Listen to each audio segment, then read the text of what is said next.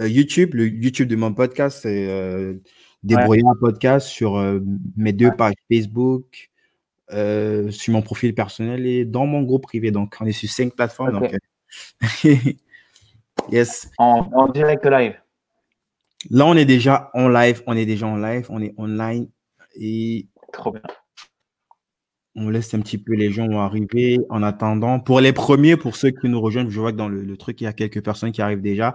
Mettez des likes et n'hésitez pas à partager, histoire de… On va titiller un petit peu l'algorithme de Facebook et de YouTube, là. Donc, likez. Trop bien. Mais écoute, c'est la première fois que je fais ça de toute ma vie, donc… Je suis très content de le faire pour la première fois avec toi. Bah, un live comme ça, en direct sur plein de plateformes, c'est la première fois que je fais ça. Je pense que tu vas m'apprendre 2-3 trucs. Hein. Ça veut dire que les lives qui sont sur ton site, ce sont des lives que tu as… c'était du Zoom, tout simplement ou... Ouais, c'était du Zoom, exactement. J'ai fait que du Zoom jusqu'à présent et c'est ça. C'était donc plutôt fermé, en petit comité, etc., où les gens devaient… s'inscrire pour pouvoir participer. Ah, je vois. Ben, du coup, je te propose qu'on commence. Donc, 1, 2, 3, c'est parti. Bonjour tout le monde. Bienvenue pour ce énième live confinement. Aujourd'hui, j'ai l'honneur d'être avec Adrien Garcia, qui est le cofondateur de Réuni et qui est également l'hôte des podcasts Réuni pour changer le monde et le fameux podcast Entreprendre dans la mode, avec plus d'1 million d'écoutes. Donc, ils sont très peu à péter ce type de record-là. C'est pour ça que pour moi, c'est très, très important de t'avoir ce soir ici pour discuter de comment est-ce qu'on peut déjà atteindre ce type de chiffre avec un podcast. On ne parle pas de la vidéo. Mais pour commencer, question traditionnelle, Adrien, est-ce que je peux te demander de te présenter? Ouais, avec plaisir. Écoute, je suis un jeune homme de 34 ans, je pense que je suis plus un jeune homme en fait, j'ai 34 ans, je vis à Paris, je suis fiancé avec une jeune femme que je suis fou amoureux et on va se marier l'année prochaine. On devait se marier cette année, mais on se marie l'année prochaine. Et puis maintenant, je dis que je suis podcasteur parce que c'est mon nouveau métier et je suis entrepreneur aussi parce que podcasteur c'est aussi un peu entrepreneur parce que finalement c'est devenu une entreprise et entrepreneur parce que j'ai co-créé justement avec ma fiancée et avec mon frère une société de prêt-à-porter pour femmes qui s'appelle Réuni. Donc voilà, pour la faire courte, voilà qui je suis.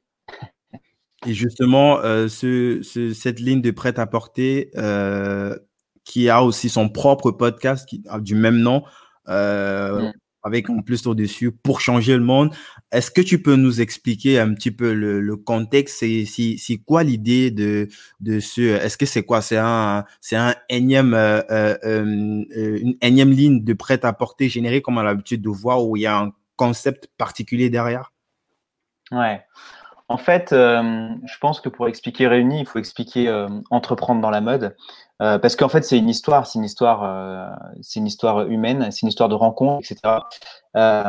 Moi, quand j'ai lancé mon podcast Entreprendre dans la mode en 2017, donc il y a pratiquement 3 ans maintenant, j'étais en pleine transition, je changeais de vie, j'étais retourné à l'âge de 28 ans à l'école pour devenir designer, parce que mon rêve de gosse, c'était de devenir designer, de travailler dans des grandes maisons. Et pourquoi pas un jour d'entreprendre dans la mode à mon tour.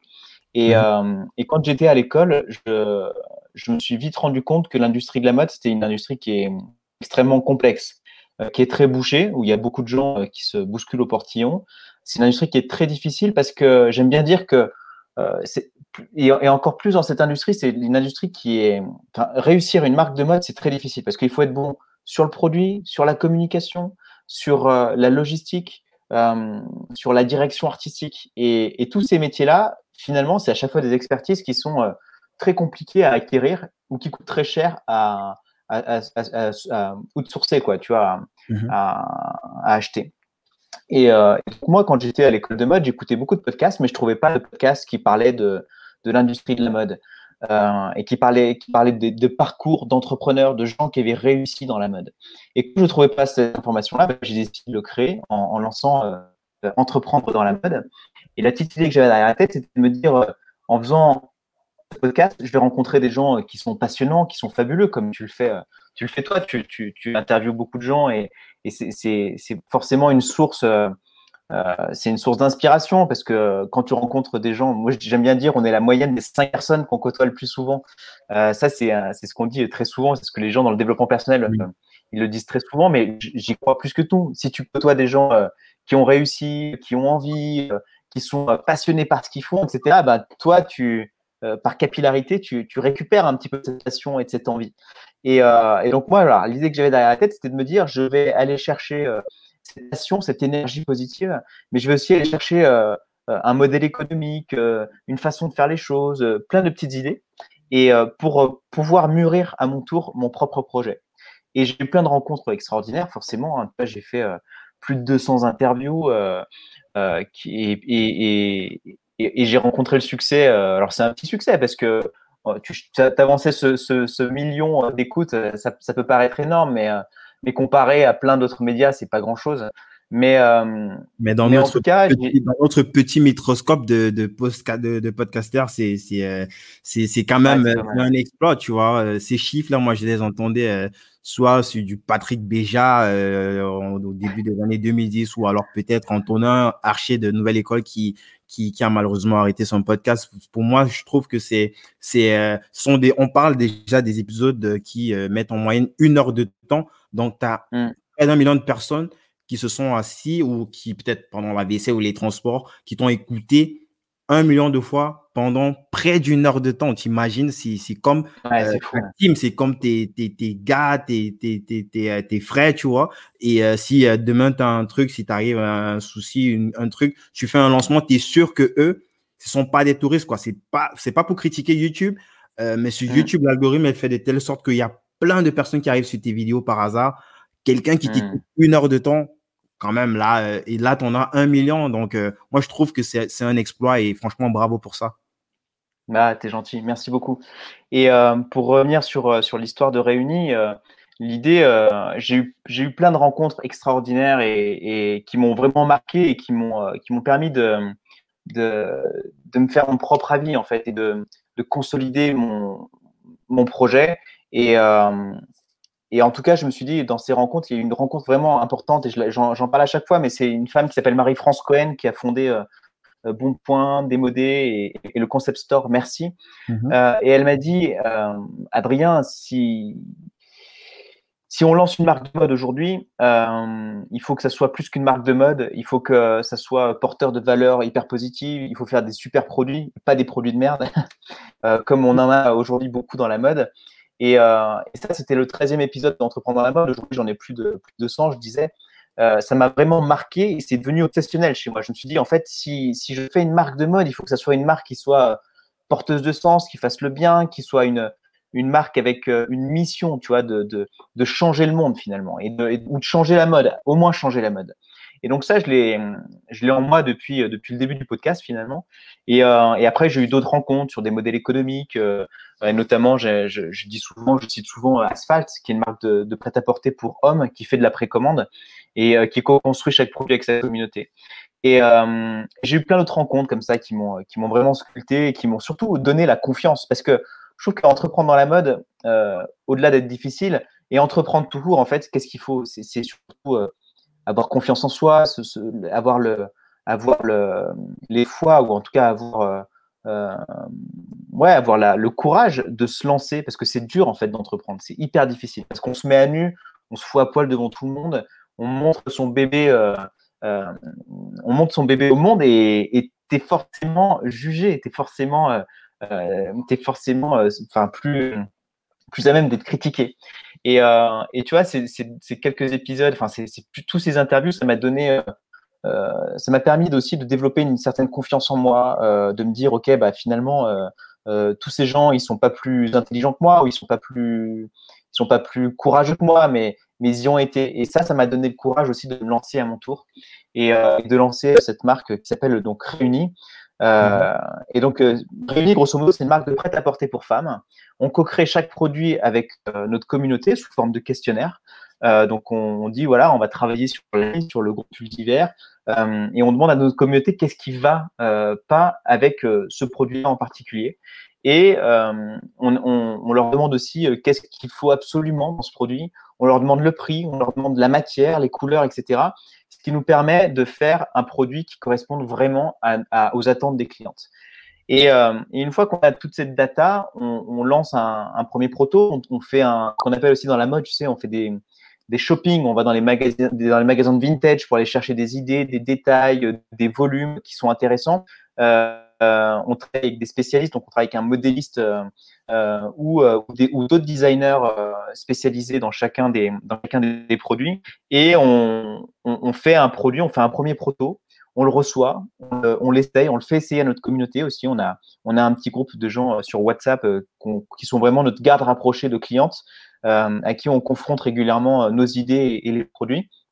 Et une fois qu'on a mis au point, parce qu'il y a plusieurs allers-retours avec les gens, enfin avec notre communauté et puis nos fabricants, et une fois qu'on a mis au point notre produit, en y ajoutant vraiment la touch réunie, le petit twist qui va bien, parce qu'on Ce qu'on oublie de dire souvent dans Réuni, c'est qu'on aime la mode et qu'on a vite fait de faire des raccourcis. Tu vois, souvent, les gens ils disent bah, vous faites des essentiels du vestiaire féminin, vous prenez les idées de tout le monde. Et on peut croire que ça donne des produits qui sont un peu comment dire, qui sont pas très forts, quoi, pas très mode, qui sont un peu fades. Et nous, on fait vraiment tout. On fait vraiment en sorte d'avoir des produits qui soient pas fade du tout, quoi, qui est vraiment la touch réunie, ça, c'est dans la couleur, dans le détail, etc. Et une fois que donc on a mis au point ce produit, on le met en précommande pendant une période donnée. Donc là, tu vois, on s'apprête à lancer la chemise en popeline. On va ouvrir les banques pendant 15 jours. Et pendant 15 jours, et une fois que les gens ont passé commande, on lance la production. Et quelques mois après, on livre les gens. L'avantage de ce modèle-là, c'est que le fait de co-créer avec les gens, on crée des produits que les gens ont vraiment envie d'avoir. En plus, on n'a pas d'intermédiaire, on vend directement aux consommateurs, donc on n'a pas tout ce qui est revendeur, etc. Donc forcément, il n'y a pas les marges des gens qui veulent revendre le produit. Donc on est vraiment sur des prix justes, on est obsédé par le fait que la qualité doit être accessible au plus grand nombre. Et en vendant uniquement en précommande, et en produisant uniquement ce qui est vendu, eh ben, on évite tout ce qui est tous les gâchis et la période d'essai, etc. Toutes ces choses qui sont un peu bizarres et que les gens ne comprennent plus trop dans notre industrie. Ouais, moi, je trouve ça super intéressant. C'est quelque chose qui est très commun, même dans le secteur de l'infoprenariat. Je suis un petit peu pro. Oui. De lancement inversé, de co-créer comme ça des produits avec les premiers prospects qui apportent des feedbacks continus jusqu'à avoir le produit le plus abouti, qui forcément, si ça plaît à l'échantillon, ça va forcément plaire à la grande masse, quoi, une bonne partie de la grande masse en tout cas. Je trouve ça super intéressant. Et aussi, il y a un élément intéressant que j'ai lu quelque part par rapport à Réuni, ça m'a marqué, ça m'a fait penser justement à Michael Ronzan de la NEMS, la marque NEMS qu'on a reçue sur le podcast, sur tout ce qui est l'éthique, la fast fashion. C'est le fait que vos productions, tu as parlé de gaspillage. Et justement, les entreprises qui sont dans la mode, ils ont en général cette obsession-là de produire des trucs qui forcément n'ont pas une très longue qui n'ont pas une longévité dans l'optique que les personnes reviennent acheter. Et c'est le contraire que j'ai lu, en fait. Je me rappelle plus exactement des termes, mais l'idée, c'était de construire des produits qui durent. C'est d'associer comme ça la qualité et la longévité. Et j'ai trouvé ça super intéressant. Ouais. Nous, c'est notre obsession chez Réuni, c'est de faire des produits qui durent le plus longtemps possible, qui soient vraiment de très grande qualité. Et on a un processus dans le développement produit qui est hyper drastique. Tout à l'heure, je disais qu'on faisait des questionnaires, donc on va aller chercher tous les problèmes qu'il y a avec ces archétypes dans le design Mais derrière, souvent, il y a des problèmes de qualité dans les vêtements. Ça se trouve, c'est transparent, ça passe pas les tests de machine à laver. Au bout de 3 lavages, c'est tout pourri, etc. Tu jettes tes fringues. Et nous, notre obsession, parce qu'on pense que la solution au problème de l'industrie de la mode, c'est de faire moins mais mieux, c'est de faire des produits qui durent longtemps. Et donc, dans le processus de recherche de matière, c'est très strict. La première chose, c'est que il faut que la matière, elle soit luxueuse, tu vois, qu'elle soit vraiment de très grande qualité, qu'elle soit douce, que le toucher, que la main soit belle. Et franchement, moi, j'ai pas à rougir de la qualité de nos produits. Et franchement, nos produits pourraient être vendus chez Hermès, quoi. C'est de ce niveau-là, tu vois. On se met la barre à ce niveau-là. Le deuxième truc qui est hyper important, c'est la qualité dans le temps. On fait typiquement à chaque fois qu'on cherche une nouvelle matière. On va les sourcer, donc tu sais, sur Première Vision, on appelle nos différents agents vendeurs de tissus, etc.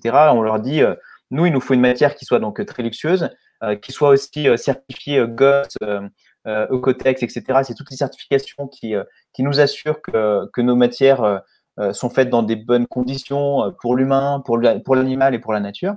Et le troisième truc, c'est vraiment le test qualité où on commande 1 mètre de chaque tissu. On coupe un morceau, on fait 4 points à la machine dedans, et à la machine à coudre, pardon, et on les met en machine à laver. Et on fait 10 cycles de machine à laver, 10 cycles de sèche-linge, et on compare les différents tissus après chaque lavage, après chaque séchage, pour voir comment il réagit et comment il va vieillir dans le temps. Et faire ces tests-là, ça, c'est un luxe extraordinaire, parce que ça prend du temps, mine de rien, de faire ça. Et en fait, très peu de marques le font. Mais ça nous assure d'avoir des produits d'incroyable qualité, quoi. Et d'être surtout de produits. On est certain que demain, quand on les vend et quand les gens vont les recevoir, ils vont être, ils vont être vraiment surpris parce qu'ils n'auront jamais vu un produit d'aussi grande qualité qui va durer dans le temps aussi longtemps, quoi.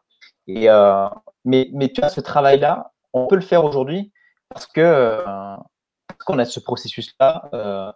De co-construire avec nos clientes, de prendre le temps de mettre au point un produit, parce que en moyenne, on prend 4 mois, 5 mois, 6 mois pour faire un produit. Quand tu sais que dans l'industrie de la mode, on a un défilé tous les 3 mois, qu'est-ce que tu veux faire en 3 mois? C'est impossible de faire une collection de qualité. Ce n'est pas possible, on n'a pas le temps. Et donc, le fait de travailler sur un seul produit, en prenant le temps de le mettre au point, ça t'assure d'avoir un produit d'excellente qualité, un rapport qualité-prix juste imbattable, quoi. Ouais, c'est justement le prix, c'est la question qu'on se pose forcément, vu que le modèle économique de faire des trucs qui sont peut-être beaux, mais qui ne durent pas assez longtemps, c'est de miser sur la masse pour pouvoir gagner de l'argent, parce que quelque part, il faudrait pouvoir gagner de l'argent avec cette activité-là. Comment est-ce que… peut-être… au niveau du pricing, comment est-ce que vous réussissez à concilier ces 2 éléments, de pouvoir vivre de l'activité, du moins de pouvoir faire de l'argent avec cette activité-là et justement produire des éléments d'aussi bonne qualité et qui respectent justement tous ces éléments d'éthique que tu as cités précédemment? En fait, on arrive à faire des prix qui sont canons parce qu'on met tout dans le produit. Tout l'argent, on l'investit dans le produit. Tu sais, dans une marque de mode traditionnelle, vendue en grand magasin ou avec des boutiques, etc., avoir des boutiques, avoir la marque du revendeur, ça coûte beaucoup d'argent. Donc, ça, c'est la première chose. C'est que nous, on a plein d'intermédiaires et on met tout dans le produit. Donc, ça, c'est extraordinaire. Et ça, c'est un point mais qui est clé. Deuxième chose, c'est qu'on ne fait pas de marketing. On n'investit pas dans de la pub Facebook, on n'investit pas dans de la pub Instagram, on n'investit pas dans des magazines ou dans des pubs télé, etc. Donc ça, c'est énorme. Organique. C'est complètement organique. Ouais, on est tout sur de l'organique. Nous, on mise tout sur le bouche-à-oreille. C'est bouche-à-oreille, bouche-à-oreille, bouche-à-oreille. Et alors, c'est une stratégie qui prend plus de temps parce que le bouche-à-oreille… il n'y a pas de raccourci, hein. Il faut que les gens ils aient reçu leurs produits et que les filles elles en parlent à leurs copines. Mais nous, on pense que c'est une croissance qui est le plus durable en fait, qui est plus durable, ouais. Qui est plus saine, et qui va nous permettre de monter en puissance et qui à un moment donné ça va être exponentiel parce que le bouche à oreille, tu sais bien quand une personne est contente, d'un produit et encore sur un compte, etc., les filles, elles en parlent à leurs copines, à leurs collègues, à leur famille, etc. Et là, c'est exponentiel. Donc, notre objectif, notre obsession en ce moment, parce qu'on est encore tout jeune, c'est de faire les meilleurs produits du marché, quoi. Et quand tu as les meilleurs produits du marché, ben, forcément, le bouche-oreille, ça fonctionne. Donc, tu vois, on n'a pas de boutique. On ne fait pas de marketing. Et troisième truc aussi, hyper important, c'est qu'on n'a pas fait appel à des investisseurs. On s'autofinance depuis le premier jour. Et le problème des investisseurs, c'est… Et je pense que c'est un peu la raison pour laquelle on est dans ce merdier aujourd'hui, dans une société sur consommation, etc. C'est qu'un investisseur, quand il donne de l'argent à un entrepreneur pour monter sa boîte, derrière, il va demander des dividendes, il va demander un retour sur investissement.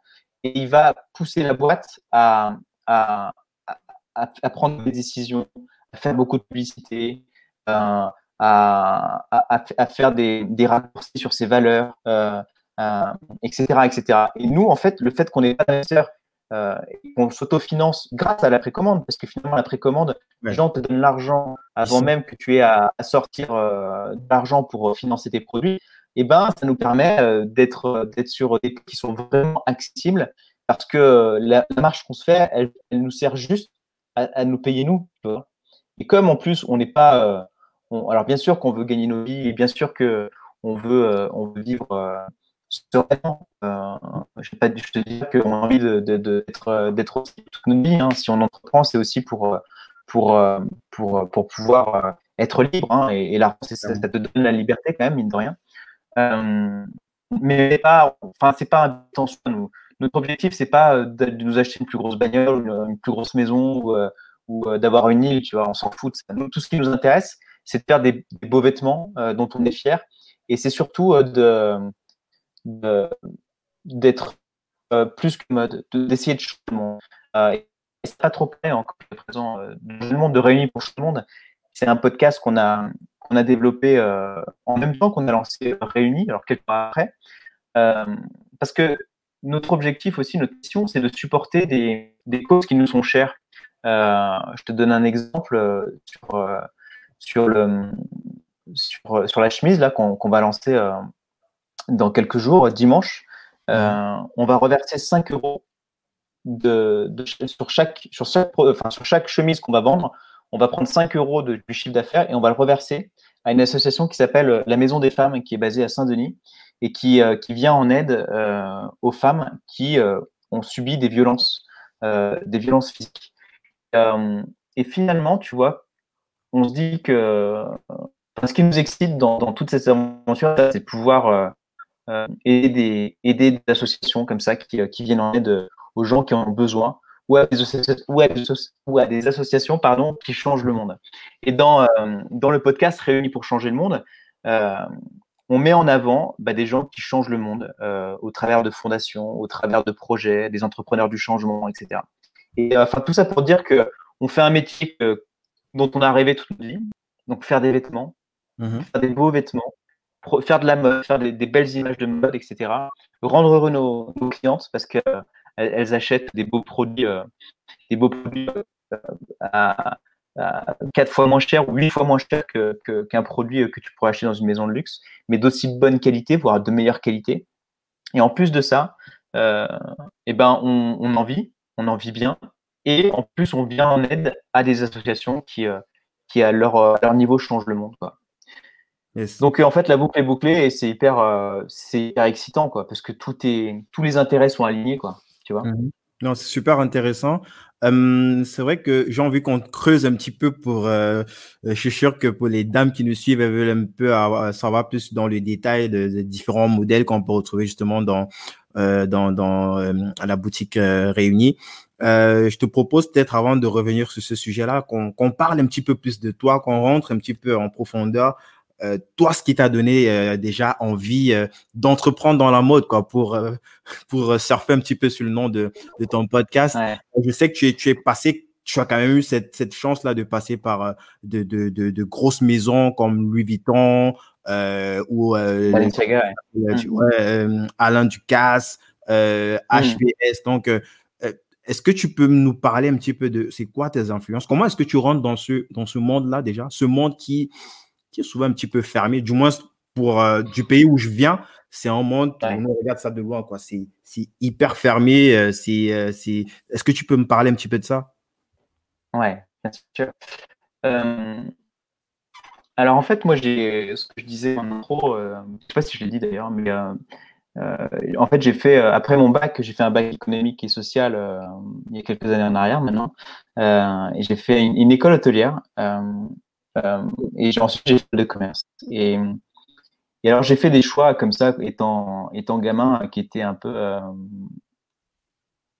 stupides finalement, quand tu prends avec du recul. C'était que moi, au fond de moi, j'avais envie de travailler dans la mode, j'avais envie de faire un métier créatif, etc. Mais je ne me suis pas autorisé à le faire. Alors, pour tout un tas de mécanismes psychologiques que tu dois connaître, forcément, on est notre propre barrière, hein, on est notre propre mythe, toujours pareil. Et moi, comme j'étais un petit gamin de la province, je me disais que faire un métier créatif ou travailler dans l'industrie de la mode, c'était pas un métier pour moi, c'était pas fait pour moi, quoi. Je me disais que j'étais pas à la hauteur et que c'était un rêve à la con et que j'avais pas trop intérêt à le suivre. Et donc c'est pour ça que j'ai fait une école hôtelière, j'ai fait ensuite une école de commerce. J'ai commencé donc ma carrière chez Alain Ducasse, donc un grand chef étoilé. J'ai fait ça pendant 2 ans. C'était cool, mais c'était pas foufou. Et ensuite j'ai bossé pour Prêt à Manger. J'ai participé à l'installation de Prêt à Manger en France, où là c'était assez intéressant, c'était assez cool, parce qu'on ouvrait le marché, donc il fallait trouver des boutiques, ouvrir des boutiques, recruter des gens, accompagner une chaîne de restaurants à s'implanter à Paris dans un premier temps et puis après en province. Et ça, c'était très excitant parce que c'était très intra-entrepreneurial où j'entreprenais d'une certaine manière, mais au sein d'une entreprise qui avait les moyens, j'avais mon salaire, etc. Donc, c'était un côté un peu rassurant. C'était bien, je me suis bien amusé et tout, mais il manquait quelque chose, quoi. Tu vois, au fond de moi, je n'étais pas vraiment complètement aligné avec moi-même et je n'étais pas là où je devais être. Et à 28 ans, j'ai eu une rupture amoureuse un peu violente qui m'a mis un coup de pied au cul. C'est le coup de pied au cul dont j'avais besoin, en fait. Tu sais, tu te prends un mur, c'est le premier gros échec de ta vie, finalement, où tu te dis que tout a une fin, et tu réfléchis, tu fais un travail sur toi-même, tu te dis, mais au fond, si c'est arrivé, et si on s'est séparé avec ma copine de l'époque, c'est que un de nous deux n'était pas bien, ou peut-être que tous les deux, on n'était pas bien. En tout cas, on n'était pas alignés avec nous-mêmes, et si on avait été vraiment alignés et heureux et épanouis dans nos vies, ça ne serait jamais arrivé. Et donc, en creusant et en me faisant coacher et en découvrant les podcasts à l'époque, les Tony Robbins, les Tim Ferriss, etc., je me suis dit, ah ouais, il y a vraiment un gros travail. Et surtout, il faut que je change quelque chose, il faut que je fasse une introspection en moi-même et que je comprenne pourquoi je suis fait, quoi. Et en creusant, je me suis dit, en fait, quand j'étais enfant, moi, ce que je voulais faire, c'était un métier créatif.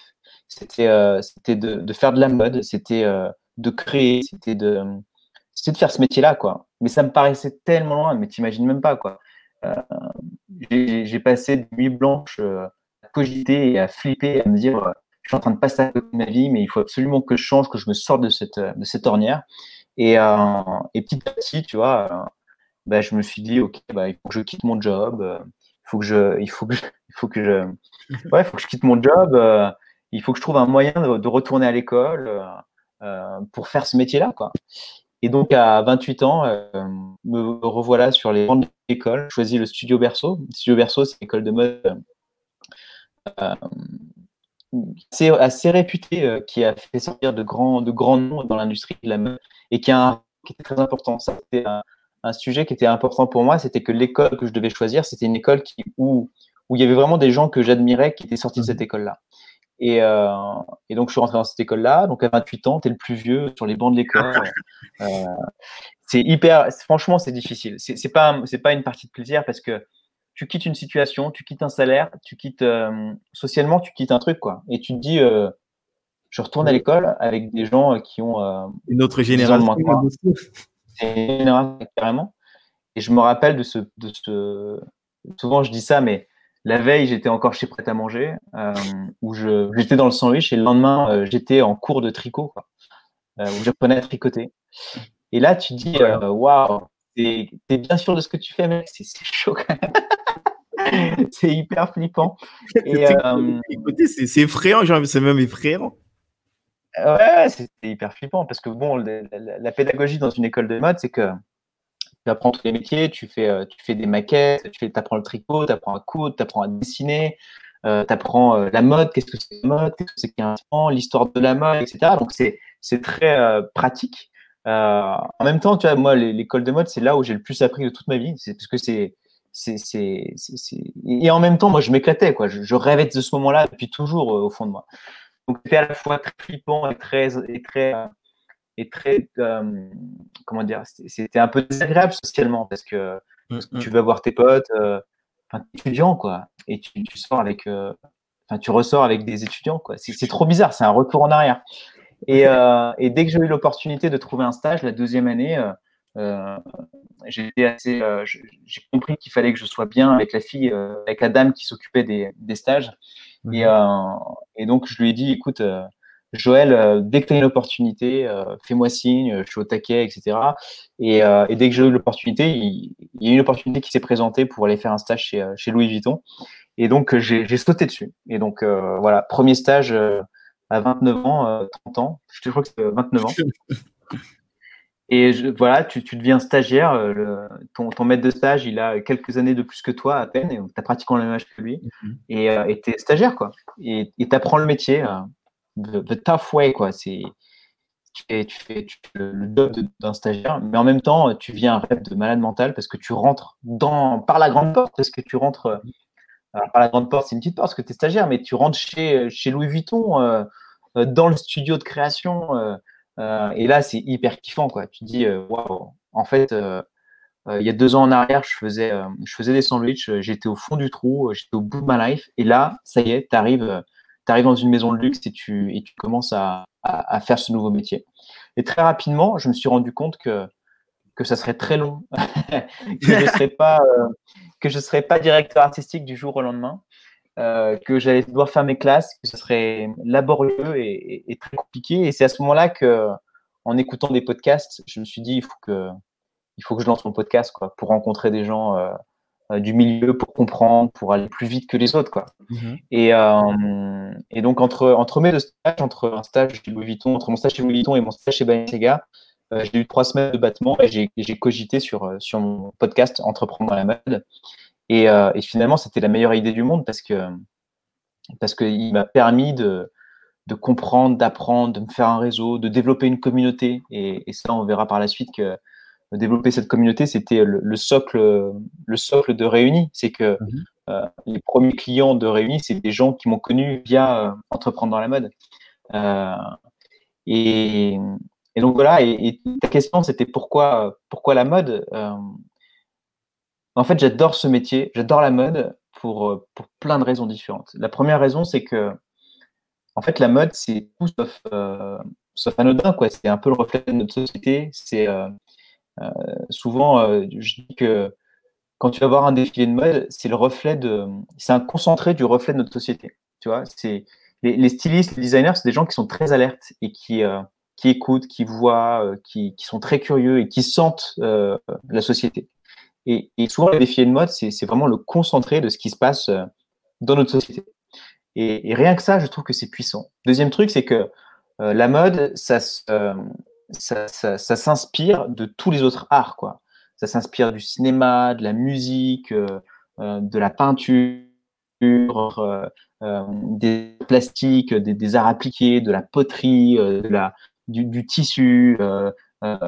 Et rien que ça te pousse à avoir une curiosité et à connaître tout sur tout, en fait.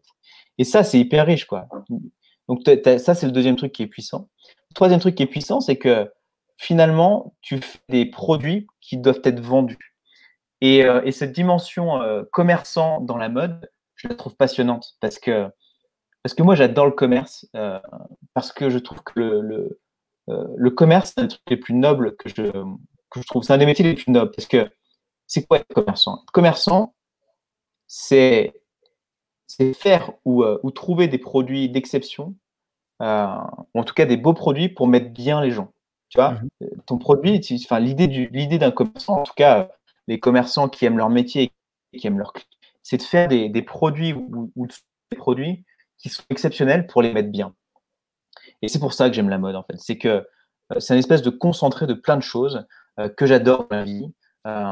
Et je te passe aussi la dimension rencontre, la dimension humaine, la dimension artisanat, la beauté, le fait d'habiller des femmes. Je veux dire, habiller des femmes, moi je suis un fou amoureux des femmes, donc habiller des femmes, je trouve ça extraordinaire. Je trouve ça, enfin, pour moi, les femmes, c'est ce qu'il y a de plus beau sur Terre, et de pouvoir les habiller, de pouvoir les rendre fortes, de pouvoir les rendre plus élégantes, pouvoir les épanouir, ça me remplit de bonheur. Donc, tu vois, tout ça fait que c'est une industrie, un métier qui est génial, quoi. Yes. On va revenir sur le podcast Entreprendre dans la mode et aussi comment est-ce que ta stratégie en fait de croissance dessus. Mais avant, je voudrais qu'on revienne encore sur Réuni et que tu nous parles un petit peu dans le détail des différents modèles. Tu nous as un petit peu expliqué la stratégie de lancement inversé que tu fais. Est-ce que à chaque fois, comme ça, ce sont les produits, il n'y a pas de produits qu'on va retrouver comme ça en vente libre sur le site? C'est à chaque fois juste des lancements, en taille limitée. C'est comment est-ce que ça se passe?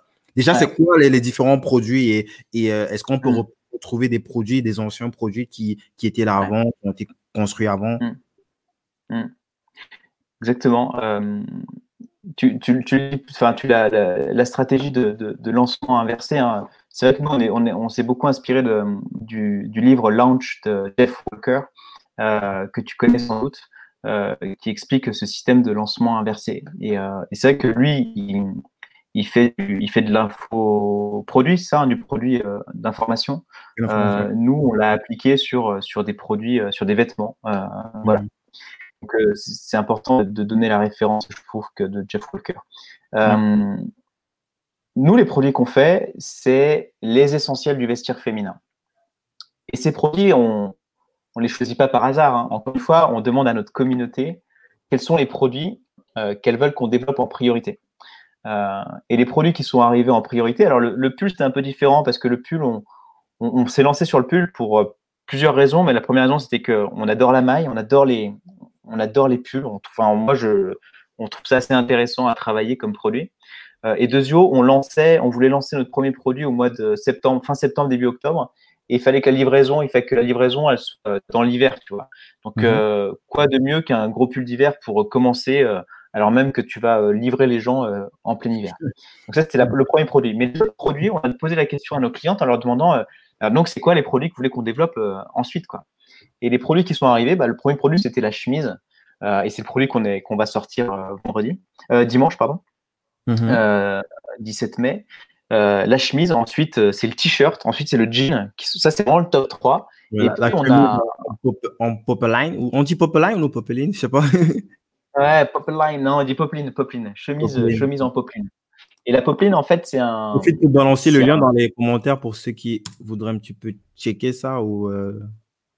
Ouais, carrément. Ouais, Réuni.co, bien joué. Grosso modo, tu vois, on demande aux gens qu'est-ce qu'elles veulent, à nos clientes, qu'est-ce qu'elles veulent en priorité. Et nous, on bosse sur ces produits, encore une fois, en leur demandant qu'est-ce qui va pas. Et on bosse avec nos designers freelance pour faire les meilleurs produits possibles, quoi.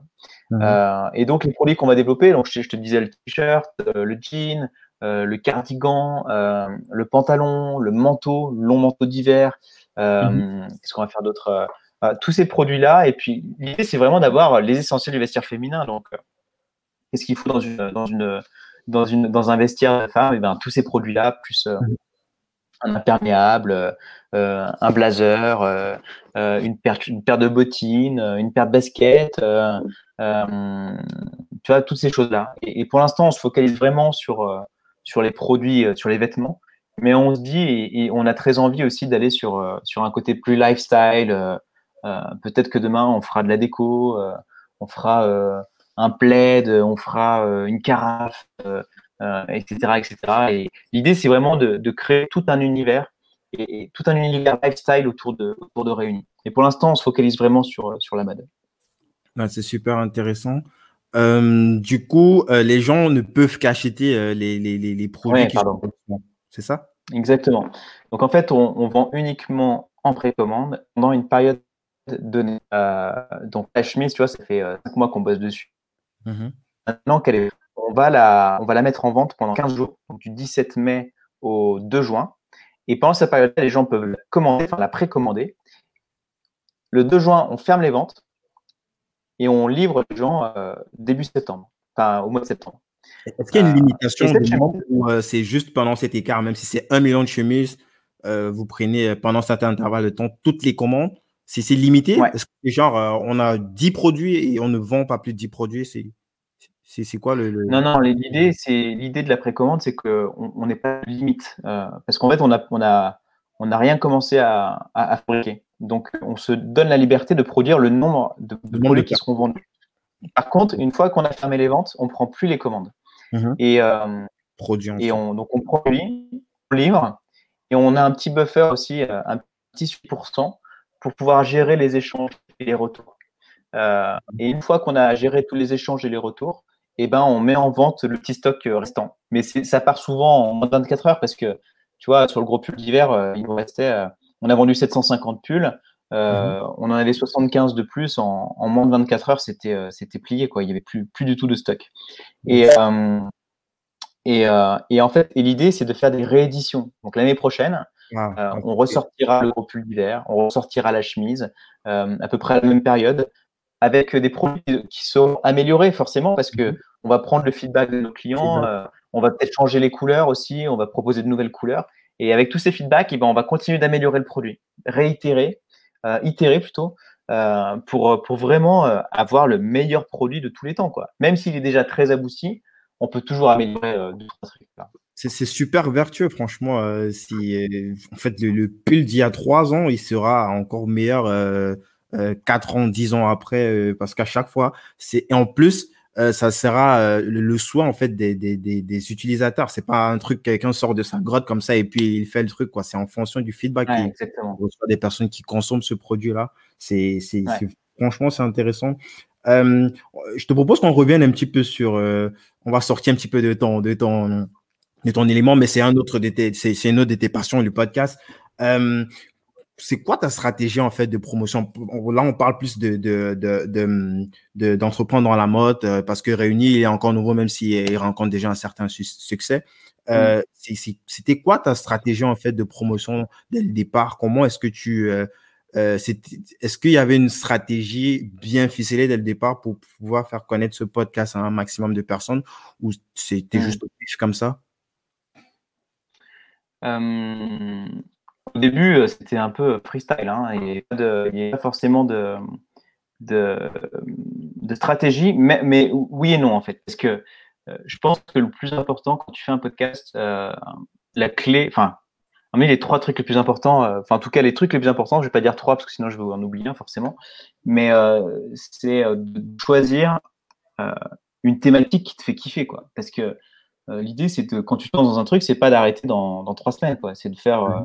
et d'avoir une thématique qui est suffisamment excitante pour pouvoir la faire pendant 10 ans, tu vois. Et entreprendre dans la mode, moi, franchement, j'ai interviewé un millième des gens que je voudrais interviewer, en fait, tu vois. Il y a tellement de personnalités différentes, le monde est tellement grand qu'il y a des milliards de gens encore à interviewer. Peut-être pas des milliards, mais en tout cas, plusieurs centaines, quoi. Donc ça, c'est la thématique. Le deuxième truc, c'est que je pense que le nom entreprendre dans la mode a été assez efficace. Je pense qu'il faut dire des noms qui soient parlants, qui soient efficaces et qui rentrent dedans. Tu sais qu'entreprendre dans la mode, on va parler de gastronomie, et encore c'est faux parce que c'est arrivé. Mais on va parler, je sais pas, d'agroalimentaire, tu vois. On va vraiment parler de mode, entreprendre dans la mode, quoi. C'est direct, ça va droit au but. Et on ne passe pas par 4 chemins, quoi. C'est pas une vision. 3e chose, c'est la régularité. Et je pense que ça, c'est une des clés du succès. Que les êtres humains sont des êtres de régularité, d'habitude plutôt. Et le fait que ça sorte une fois par semaine, tous les mardis, à la même heure, sans pause, je ne me suis jamais arrêté, hein. Il n'y a pas un seul mardi, ces 3 dernières années où je n'ai pas sorti d'épisode.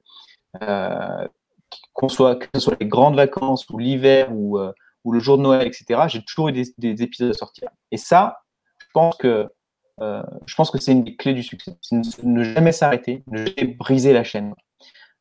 Et un autre truc important après, c'est dans ta stratégie, c'est choisir des... c'est déjà bien faire ton travail, en fait. Hein. C'est de faire des épisodes qui soient cool et qui soient intéressants, etc. J'essaie, je me débrouille, j'essaye. Non, mais je pense que ça, c'est hyper important. Quatrième point, c'est aller chercher des gens qui t'excitent vraiment pour faire des bons épisodes, et surtout aller chercher des gens qui ont des communautés. Alors ça, c'est du début pour personne parce que tu n'as pas grand-chose à offrir en retour, mais tu vois, il ne faut pas que ça soit une obsession. Et je pense que quand même aller chercher des gros noms de temps en temps, c'est important pour aller recruter de nouvelles personnes. Parce que ces gens-là, si tu fais les choses bien, ils vont partager avec leur communauté et tu vas pouvoir récupérer une partie de cette communauté qui va venir écouter et qui va rester avec toi aussi. Yes. Et je pense que... Après, il y a aussi ta personnalité.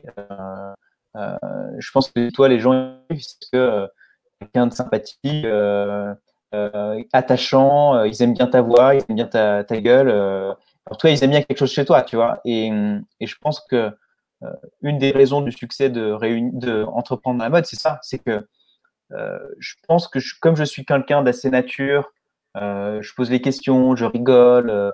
Je fais pas de chichi quand je pose des questions, je tutoie les gens.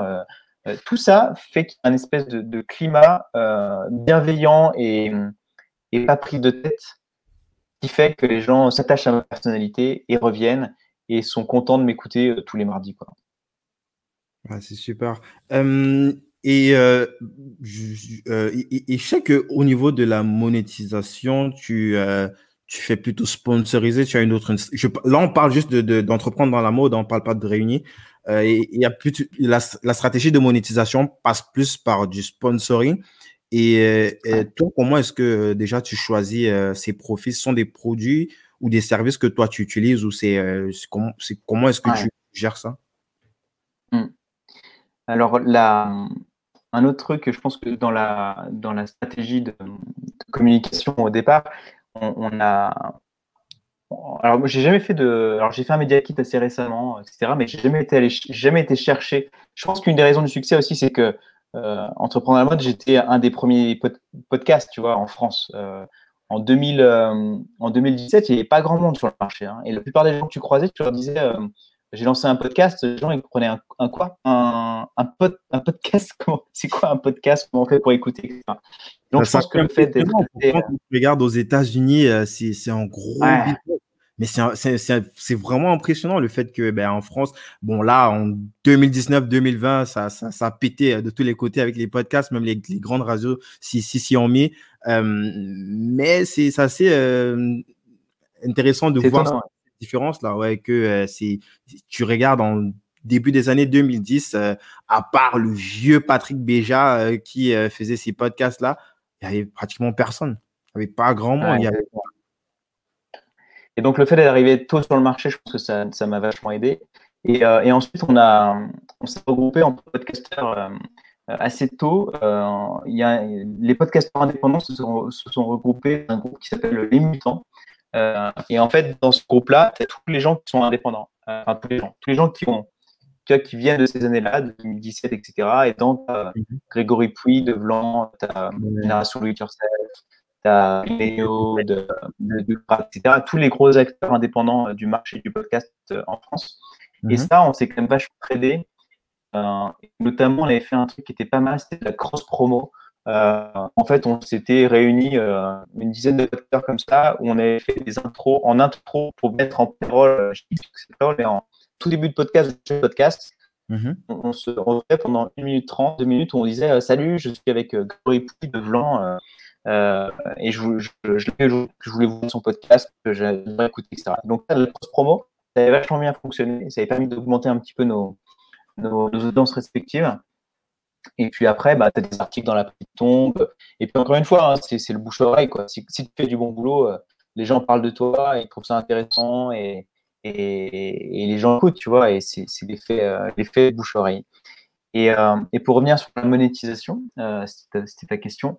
La monétisation aujourd'hui, moi j'ai plusieurs, j'ai une principale, c'est vraiment le sponsoring. Et j'y suis arrivé assez récemment. Et typiquement, le sponsoring, c'est quoi? C'est choisir un produit. En tout cas, il y a quelqu'un qui vient vers toi et qui te dit, voilà, j'aimerais bien. Tu vas les solliciter. Hein, c'est un travail de commercial. Hein, t'as vraiment des leads qui arrivent naturellement, et puis tu vas chercher des leads parce que tu penses que t'aimes bien le produit ou t'aimerais en parler sur ton podcast. Et en fait, tu fais un message publicitaire de 60 secondes maximum. Tu peux un peu déborder, mais 60 secondes, grosso modo. Tu fais une publicité endorsée. Donc, c'est moi qui fais vraiment la publicité de ce produit-là. Mm-hmm. Et ces gens-là, ils t'achètent 20 000, 30 000, 40 000, 50 000 impressions, 100 000 s'ils ont du budget. Et donc, ces impressions, une impression, c'est quoi? C'est au coup pour milieu, tu vends ça au coup. Ouais.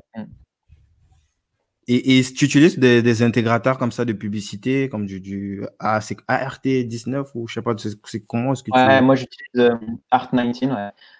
ART19, c'est comme PIPA ou ACAST, etc. C'est un hébergeur qui te déverger ton fichier et les redispatcher sur toutes les plateformes. Et eux te permettent de faire, d'insérer du pré-roll, donc du pré-roll, du mid-roll ou du post-roll dans ton catalogue de caisse, quoi. Et ça, c'est quand même pas mal. Et en fait, aujourd'hui, moi, je gère moi-même les entrées des leads et des gens qui veulent faire des questions sur mon podcast. Et là, depuis quelques semaines, je bosse aussi avec une régie publicitaire qui elle, représente plusieurs podcasts. Et vend des impressions comme ça et propose mon podcast aux annonceurs. Et ça m'apporte un petit peu. Et c'est toi qui va chercher le lead, c'est cette entreprise qui va en fait chercher de potentiel. Est-ce que ces gens, ils te rapportent le truc, ils t'imposent, tu as cette liberté de dire, ce produit, moi, je ne suis pas forcément chaud de pousser ça. Tu as encore ça? Bien sûr. Et ça, c'était un must-have pour moi. C'était de dire, OK, moi, si j'en veux pas, je prends pas. Et si j'ai vendu tu vois, une période directement à un client, j'ai pas de place, tu vois. Je reste complètement indépendant. Et ça, c'est mon obsession, c'est être indépendant. Parce que à partir du moment où t'es plus indépendant, c'est l'enfer, quoi. Et surtout, t'as une responsabilité parce que en fait, les gens qui écoutent ton podcast, ils te font confiance, en fait, tu vois, parce qu'ils t'écoutent, ils savent que tu es quelqu'un de bien, de droit, etc. Donc, si tu leur vends quelque chose et que tu mets ton sceau dessus, c'est assez engageant quand même. Donc, il faut faire gaffe de ne pas vendre n'importe quoi. On va prendre du cassoulet sur Entreprendre dans la mode, quoi. On va vendre des choses qui sont vraiment, qui ont vraiment du sens, tu vois, pour ta communauté, quoi. Qui sont des vrais outils que tu as testés, etc. Auprès de ta communauté. Yes. Et au niveau du pricing, tu es aussi sur c'est du 80-90 coût par… C'est ça, ouais, c'est 85 €. Ouais. 85 € pour 1000 écoutes. Donc, c'est pas mal, tu vois. Moi, je fais entre 50 et 100 000 écoutes par mois. Alors, je ne suis pas plein tout le temps, mais si tu fais un calcul rapide, ça peut être intéressant. Ouais. Et ensuite, j'ai une autre source de revenus, c'est la coproduction de podcasts. Et il y a quelques épisodes que je fais en coproduit, tu as des bonus. Par exemple, j'ai fait un hors-série sur le financement des marques de mode avec la Fédération française du prêt-à-porter féminin. Mmh. Et ça, tu vois, ils participent, ou en tout cas, ils achètent des épisodes comme ça. C'est à vie ou… parce que je n'ai pas encore bien compris le concept. C'est à vie ou alors c'est quelque chose qui est limité aussi dans le temps? Non, là, une fois que l'épisode il est produit, je le laisse à vie sur le podcast, hein, sur le truc. Hein. Et là, c'est un one-shot, ils achètent. C'est un outil qu'ils vont pouvoir revendre, enfin, pas revendre, mais qu'ils vont pouvoir exploiter sur leur site internet, etc. Et c'est pas tout à fait du contenu evergreen parce que le financement d'une marque de mode, il y a 10 ans en arrière, il y avait, tu vois, c'était un peu différent, quoi. Donc, ça a une durée de vie de, tu vois, 2-3 ans. C'est pas non plus un truc que tu vas pouvoir exploiter à vie, tu vois. Yes.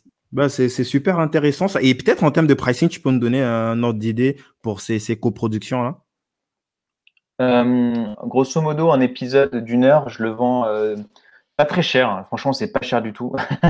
Je te prépare psychologiquement, mais je le vends 2 500 € l'épisode d'une heure. Et si tu veux que je te cède les droits pour que tu puisses exploiter autant que tu veux, et c'est 3 500 €. Ok. Hors taxe. Ouais. C'est super intéressant, franchement. Et pour clore ce sujet-là, c'est une question qui revient à chaque fois chez des podcasteurs. On est comme moi, ça fait juste plus d'un an et quelques mois que j'ai lancé mon premier podcast. Il y a toujours cette question, à quel moment quelles sont les métriques qui me permettent de décider de monétiser mon podcast ou pas, que ce soit des chiffres ou que ce soit peut-être l'état d'esprit ou une combination des deux, je ne sais pas. Ça, c'est une bonne question. Je pense que je ne sais pas. Franchement, je pense que ça dépend de ta thématique, ça dépend de ton audience. Pour faire plus facile, à quel moment parce que par exemple, le sponsoring, c'est quelque chose que tu as lancé récemment. Pourtant, ça fait assez longtemps que tu enregistres des épisodes de podcast.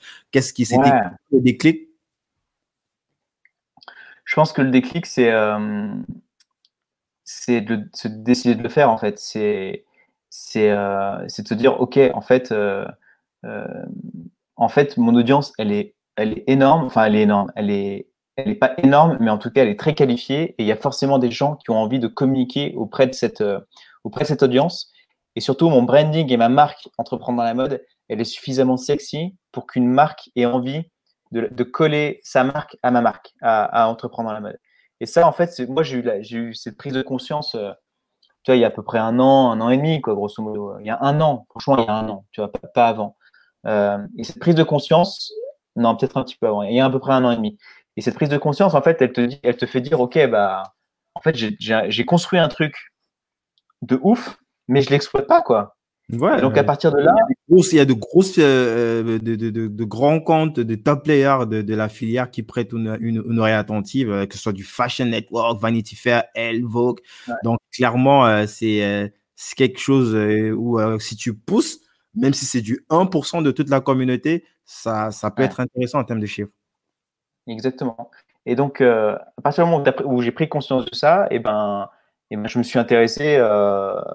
Après, à l'époque, tu sais, j'étais encore je bossais, quoi. Je bossais chez Balenciaga. Pendant longtemps, ça a été un side project.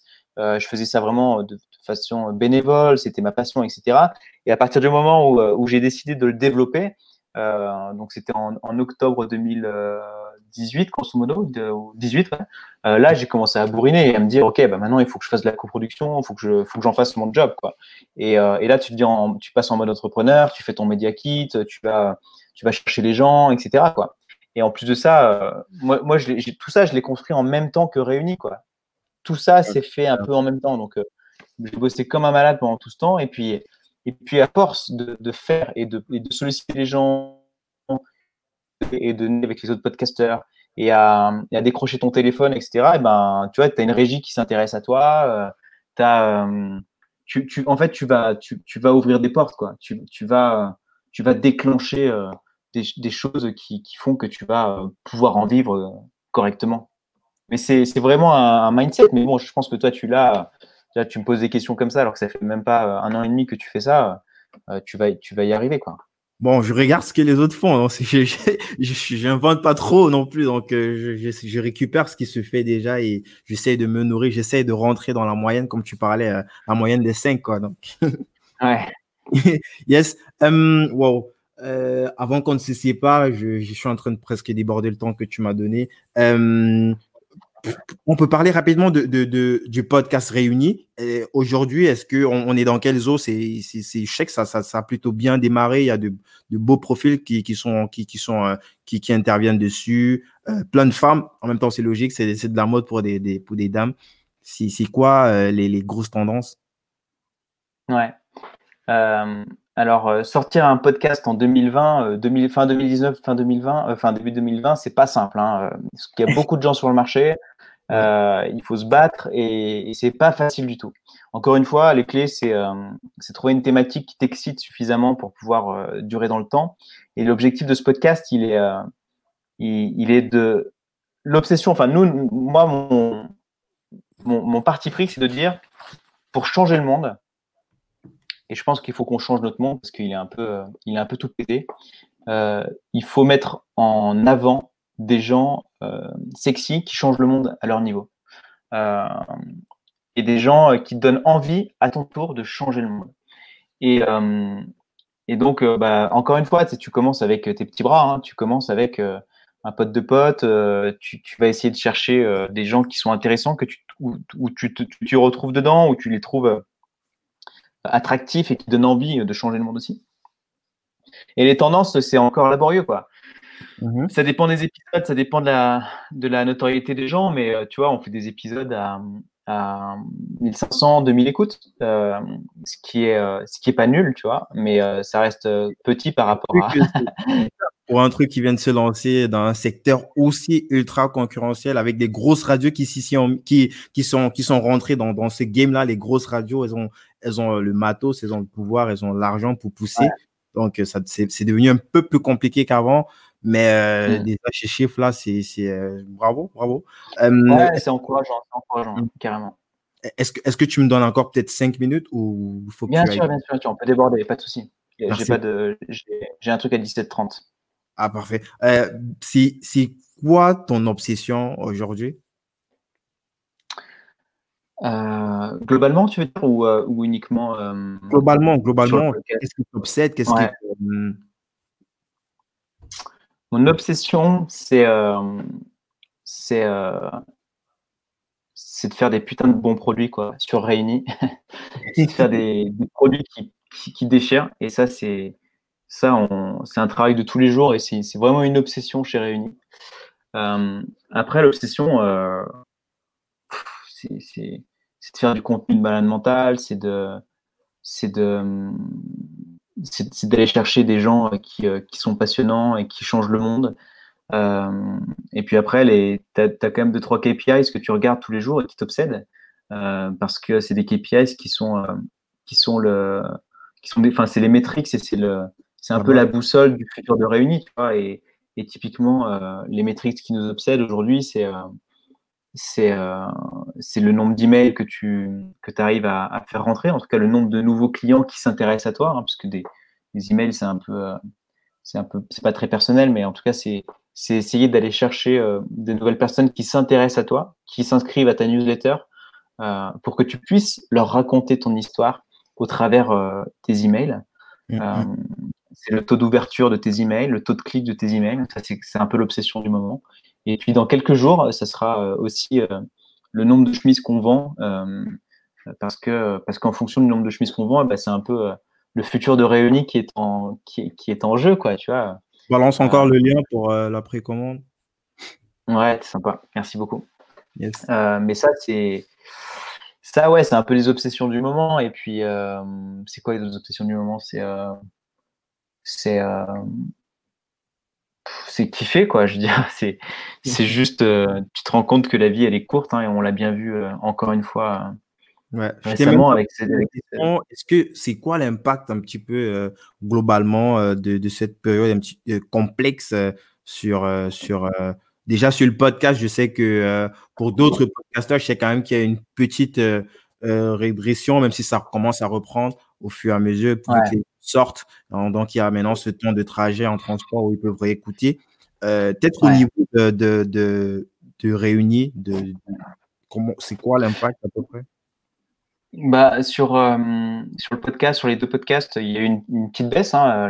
Les deux premières semaines, c'était moins 30% d'écoute et tout, donc c'était un peu flippant. Rapidement, j'ai mis en route une quotidienne sur Entreprendre dans la mode parce que je sentais que les gens étaient… Alors, déjà, ça revient à cette histoire de nous sommes des êtres d'habitude.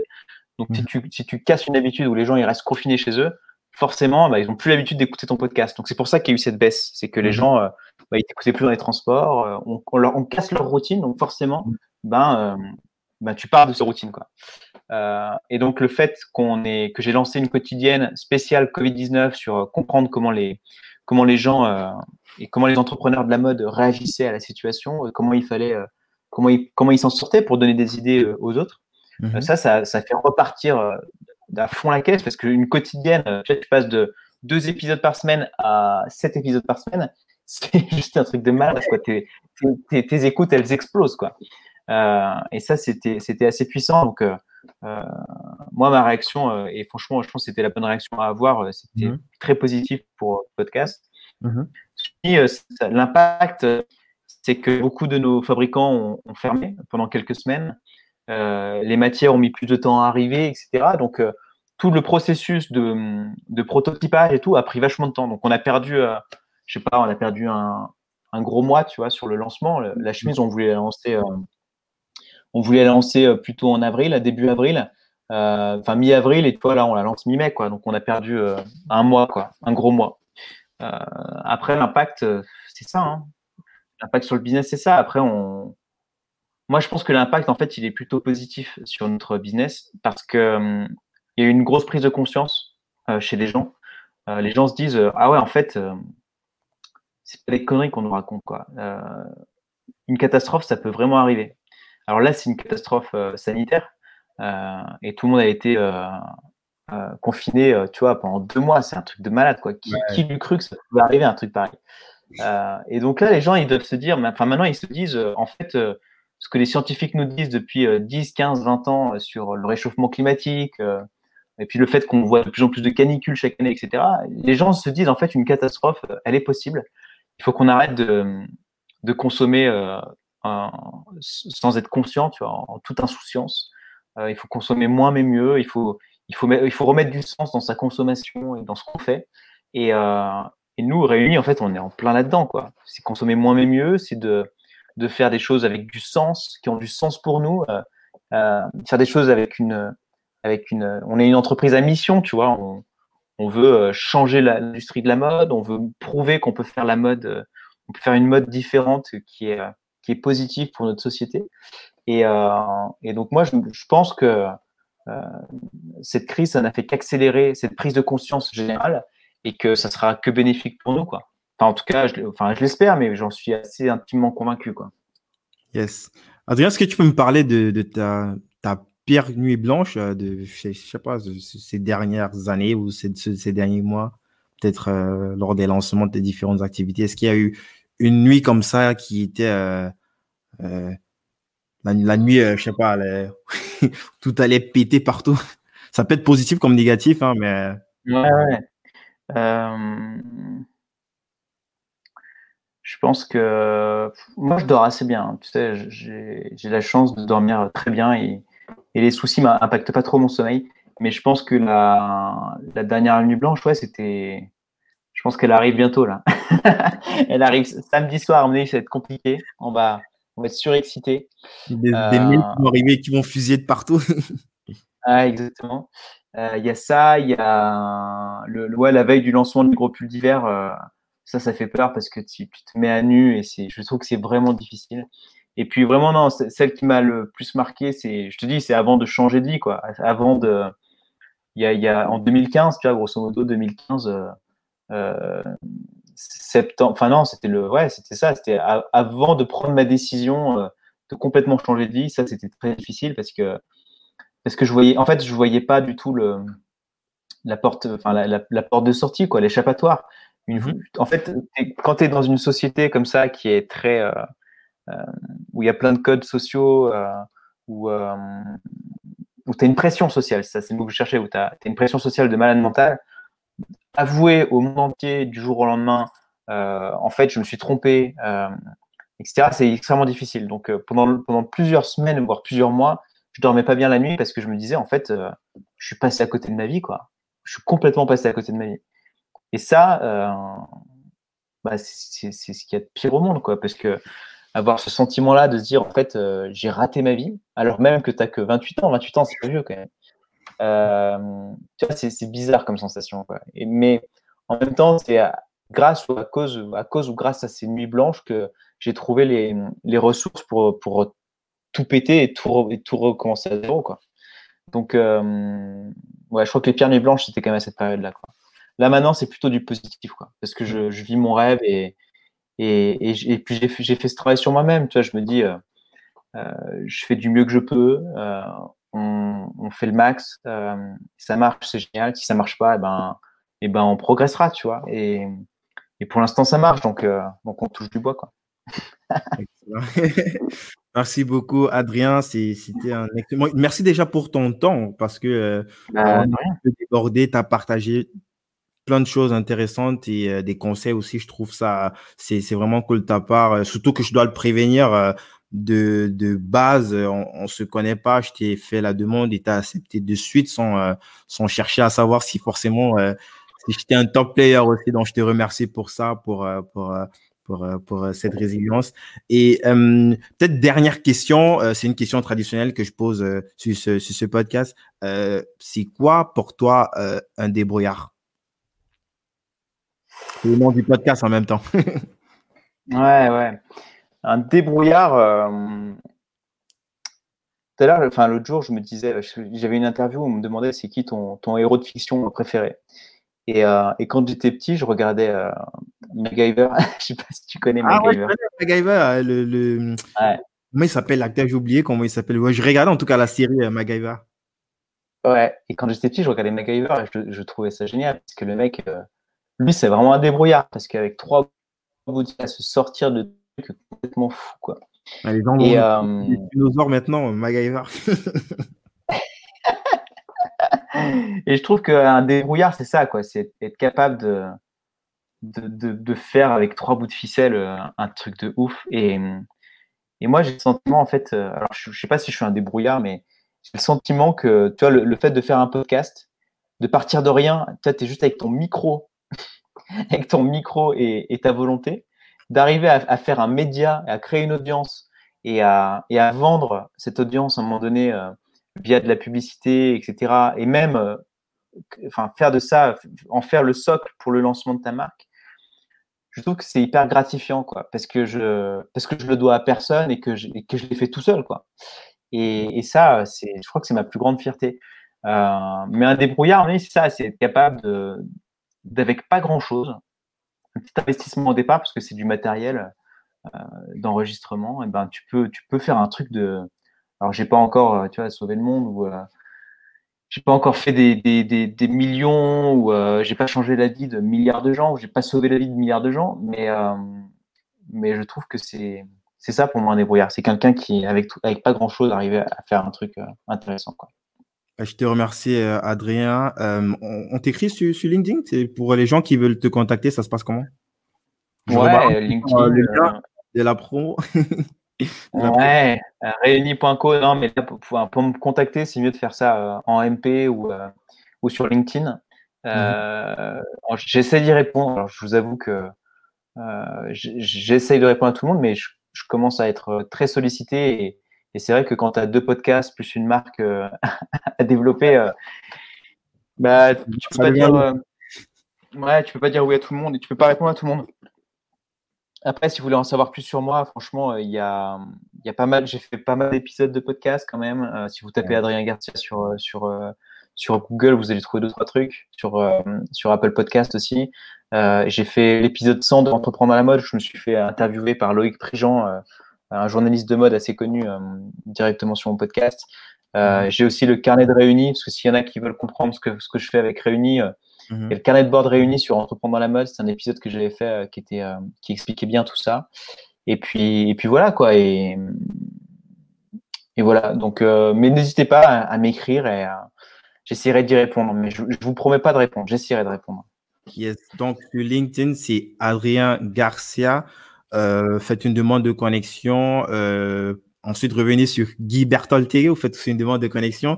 J'accepte pratiquement tout le monde. Bon, faut quand même mettre la photo, que je sache de qui il s'agit.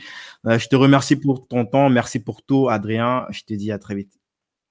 Merci beaucoup pour ton invitation et merci d'avoir pris le temps de m'écouter parce que bon, tu n'étais pas obligé non plus. Hein. Et je te dis à très bientôt et merci pour cette plateforme. Et bravo pour ce que tu fais, c'est très inspirant. Salut. Salut. Top. On est offline.